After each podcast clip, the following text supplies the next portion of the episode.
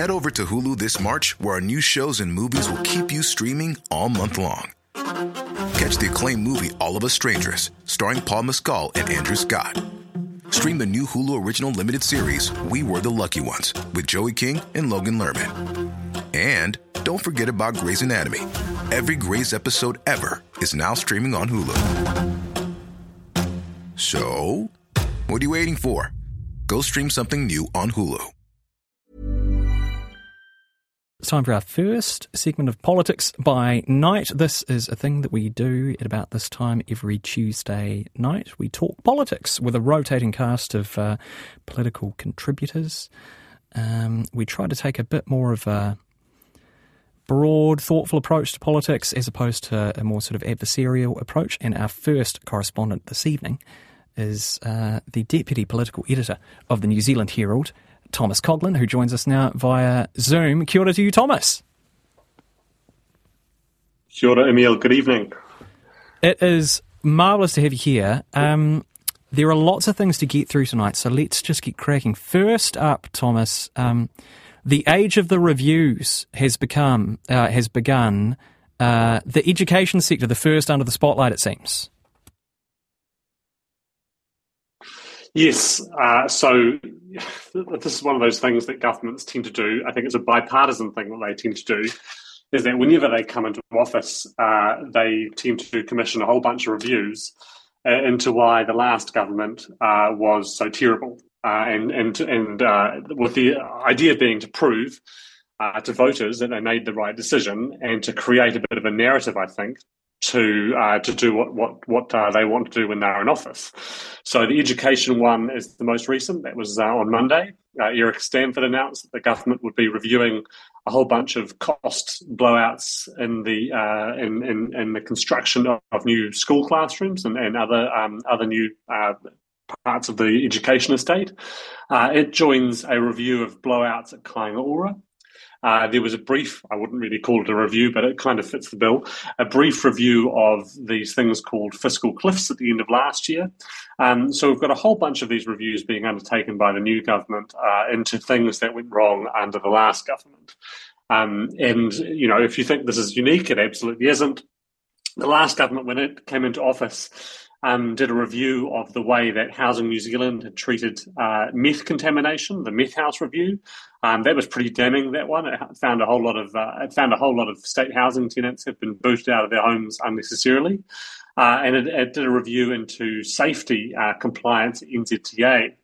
Uh, and that found that um, the NZTA, Waka Kotahi, uh, at the time, obviously it says its name changed, um, uh, had done uh, a poor job of enforcing its safety standards. Uh, and in that case, it led to someone actually losing their life. Um, so the government used that as a as a reason to tighten up um, road safety. So it's you know it's a it's a really bipartisan thing, but it's a, I think it's a very interesting kind of um, part of the life cycle, I guess, of each government. Yeah, because I guess, you know, we get some sexy headlines out of this and we get some uproar from those with differing political views. But I suppose it's an opportunity to uh, impose your philosophy as a new government on changes that have that have been made, and therefore, you know, it's kind of it's pretty bog standard, right? It's par for the course. Yeah, I, I mean, I think like a lot of things can be true about this at the same time. I think it's a, an important part of like the democratic process that when a government takes office, it kind of uses the uses the power of the state to ask questions of of the of the wider government um, that the former administration would not have asked about itself. Um, so, you know, the former government did have uh, some cost blowout issues, and perhaps it would have, it, it, didn't really want to ask the question about why that was happening um, because it didn't want to know the answer. You know, it, it was afraid of the answer. Um, but of course, I think as, as consumers of politics, as citizens, I think we have to be a wee bit skeptical of these reviews because um, because you know they're not they're not happening in a political vacuum. Uh, the Kāinga Ora review is being undertaken by Bill English, you know, former mm-hmm. National Party Prime Minister. So you know you, you get the sense that um, that the government very clearly wants a certain kind of answer to the questions that it's asking. So, so both of those things can be true at the same time. I think they're really important, but but you know you, you can't call them non-partisan. Yeah, no, that's that's a fair point actually. Um, elsewhere, your colleague at the Herald, Jenée Tibshraeny, she had an excellent piece last week. Um, which threatens to bring fiscal hole discourse back, uh, which will be joyful. And this Thomas, pertains to some different a difference in costings when it comes to road projects. Can you explain what's going on here? Yes, so, National went to the election uh, with this very expensive roading plan, um, about uh, 22, 23 billion dollars worth of costed uh, transport projects. Um, Labor criticised it at the time for saying for, for being poorly costed. Uh, it did rely on older cost estimates, and National said that it had set two billion dollars aside for cost pressures, just in case those old cost estimates turned out to be um, turned out to be uh, you know uh, uh too small. Um, lo and behold, uh, the, some leaked information from from Waka Kotahi has found that um, that these cost estimates were way way off to the tune of twenty four billion dollars um, billion. It's a, a B. Mm. Um, which you know I think post COVID we've kind of lost track of what a billion dollars is. Yeah. Twenty four billion dollars is a staggering amount of money. New Zealand's entire outstanding debt before the pandemic was $57 billion. That was everything. That was all of our net debt. So the, the difference in costings, the, the error in these costings, is about half of that, $24 billion. So this is a staggering sum of money to be off by. Um, it hasn't really um, it, ha- it, hasn't really created uh, waves yet.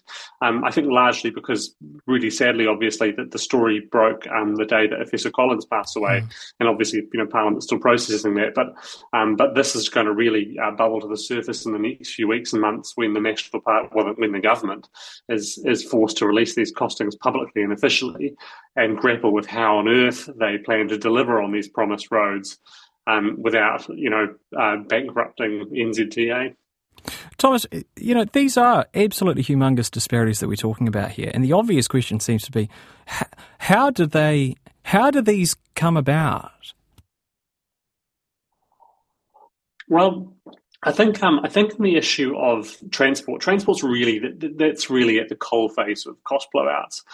Um, I think that, transport's very vulnerable in terms of supply chains. Mm. You're dealing with um, materials like uh, oil, um, other things that go into creating bitumen and concrete.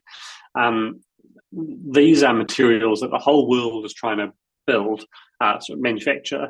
Um, and so they're very, very vulnerable to, to cost fluctuations. You've also got labour cost changes um, which have, which have escalated recently, um, and then you've got consenting issues as well. Uh, and National Simeon Brown said that he's going to look at the consenting as an area of bringing the cost down for these. So that tends to be why transport's the worst. I mean, there are cost blowouts everywhere, but what we see in transport is is particularly bad. Uh, the National Party has promised a lot of movement in terms of uh, transport developments and roads in particular. What will this mean in terms of those projects? I'm, I'm guessing some will have to simply fall by the wayside. They'll have to prioritise. Well, I, th- I, think that's really interesting because um, they haven't actually said that they're, they're going to prioritise. A few years ago, I actually did a very similar story to this, um, where I was writing about the former government's transport projects. Um, the, it was called the NZ Upgrade Program, and they had a cost blowout of um, six billion dollars, which again, you know, six billion dollars is an enormous amount of money, um, and it seems dwarfed by comparison. Uh, it seems dwarfed by this sum of money, but six billion dollars was a lot then. Uh, and back then, when when that entered the public domain, um, the government used it as an opportunity to say, well, look, we are going to have to cut our cloth here. Uh, and it axed um, a handful of roads. Uh, it just said, look, we're not going to do them. Uh, interestingly, Simeon Brown uh, has c- continued to commit to these roads. He's not dropping any. The government's not dropping any. Um, so we might see some of the timeframes pushed back. Um, he's also said that, that there could be an increased use of public public-private partnerships. So that would be, I mean, that would be quite difficult to see how you could do all of these as public-private partnerships. Um, but but that's sort of what he's um suggested. So anyway, we'll get a we'll we'll get a clearer idea in the next sort of month or so when he releases his transport budget, GPS on land transport, is to give it its technical name. Um, but but uh, yeah, it's it's one of the most interesting things actually uh, in the political scene at the moment. That despite this, you know, this is this is an historic cost blowout. It's really quite massive, and despite that, the government is um, is remaining wedded to these roads. And speaking of rising costs, you had a piece yesterday, I think, about uh, the health sector and rising costs in, in that part of um, well, part of the country's public services, I suppose, as well. Yeah, this is. Um, I mean, this is really grim. Uh, this is Treasury, uh, Treasury uh, reiterating a warning that New Zealand's public finances are on a long-term negative trajectory. Uh, so we spend about $27 billion every year on health at the moment, uh, and it's rising rapidly. In, the, in the next three years, we'll go from $27 billion a year to $3 billion a year. Uh, that's roughly 7% of GDP at the moment. And Treasury is saying that by 2061, we're going to spend 10% of GDP on health, um, which would be about one in every $3 of public spending would be on health, hmm. um, and then uh, a significant amount of that would be uh, sorry, a significant amount more than uh, in addition to that, pardon me, would be on superannuation. And Treasury is basically sounding the alarm, saying that we can't afford that as a country.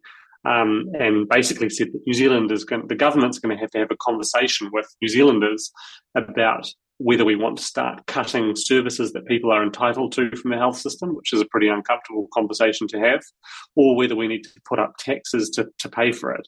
And the likely outcome, which is, and you can see why politicians don't want to have this conversation, the likely outcome is that there would be a bit of both. Um, because the deficit is so big that it's probably going to re- require more taxes and less fewer services. Mm. Um, ultimately, the Treasury's long range forecasts think that the revenue that we get um, from taxation will stay around its long term average of about 30% of GDP. But the, the, expenditure will be about 36% of GDP. Mm. So, 6% of GDP deficit every year is more than, in, in, today's terms, would be more than twenty billion dollars deficit a year. It's it's like a it'd be like having a COVID level deficit every year. So it's it's really quite bad in the long term. Um, and it's something Treasury is sounding alarm about. The politicians aren't really listening to because why would you want to be the party that has a conversation with voters about asking them for more money and giving them less in return. Mm. Um, but it's certainly one of those long-term trends that over the next sort of few years and decades of our of our lives in this country, we're probably going to have to start reckoning with, which is um, really quite grim. Finally, Thomas, there's been a bit of hand wringing over the past few days about the amount of legislation that's uh, either been passed or dismantled in the House under urgency. Um, I mean, f- first off, can you just explain how is this? How is what's happening? How is it different from the normal legislative process? Why are the public law nerds up in arms? Uh, well, normally it takes a long time in Parliament to do um, to do anything. Um, and actually, the public law nerds would would uh, get angry about me saying that because, as Geoffrey Palmer famously said, the New Zealand Parliament is the fastest lawmaker in the West, and it is very fast. If you want something done fast, you can put it through under urgency. But actually, even comparatively, uh, if you're just putting a normal bill through, it just takes about six months. Mm. First reading, few a, a little time, a bit of time in select committee. Second reading, amendments, and then third reading. You know, it's pretty it, it doesn't take too long to do anything. Um, so the new government has a rule that it's given itself, um, which is that it's allowed, it's allowing itself. um, it's, it's uh, well, yeah, I'll, I'll, use that term phrase. It, it, it's allowing itself to repeal stuff under urgency. So if you're just reverting to the to the status quo ante, um, it thinks that it should be allowed to do it under urgency. So the the classic example is the uh, abolition of the Maori Health Authority, smoke free, 90 day trials, fair pay agreements, gone, gone, gone. And that is because they don't think that they, they campaigned on these things, which by and large they did. They're also reverting to a status quo which wasn't that far in the past. So they're sort of saying, well, look, you can basically take as read all the stuff that was said in select, select committee about these things under the previous government, play it backwards, and that's what the select committee would be for repealing them. Um, and that's not really how it works. you know, mm-hmm. um, I think part of the legislative process, why the public nerds, law nerds are, are, up in arms about this, is that you know part of the process is that um, you have every right as a citizen to to make it difficult for the government to repeal stuff by going to a select committee and telling them why they're wrong. Now, obviously, you know, in a in a unicameral legislature like New Zealand, the government can do basically whatever it likes, and there's there's almost zero chance that if these bills went through um, under a normal legislative pace, that anything would be different. Mm-hmm. They would still get repealed. There, there is there is zero chance that they would be different. But the important thing is that you sort of have the right to to tell them that they're wrong and, and to try and convince them. And and in, in doing that, I think you you you have the right to convince the public that they made the wrong call about voting the government in in the first place.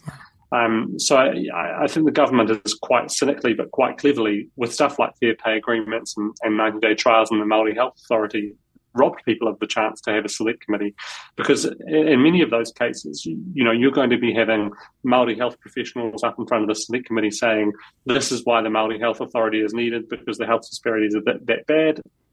With, with fair pay agreements, you're going to be having nurses and bus drivers and, and all sorts of people who are, you know, have faced decades of, of fairly, exploitative conditions, telling the government, but also the public, why they need these fair pay agreements. Mm. Um, and, and obviously, if you're the government, you're thinking, I, I don't think we want that. So, um, so that's why people are up in arms about it. It's, it is an important thing. That, you know, use of urgency is criticised for good reason. Thomas Coughlan, thanks very much for chatting to us this evening. It's been really nice uh, and interesting hearing about those stories. Appreciate it. Always a pleasure. That is Thomas Coughlan, the New Zealand Herald's deputy political editor, and Thomas will be back in about a month's time. Botox Cosmetic, out of botulinum toxin A, FDA approved for over 20 years. So, talk to your specialist to see if Botox Cosmetic is right for you. For full prescribing information, including boxed warning, visit BotoxCosmetic.com or call 877-351-0300. Remember to ask for Botox Cosmetic by name. To see for yourself and learn more, visit BotoxCosmetic.com. That's BotoxCosmetic.com.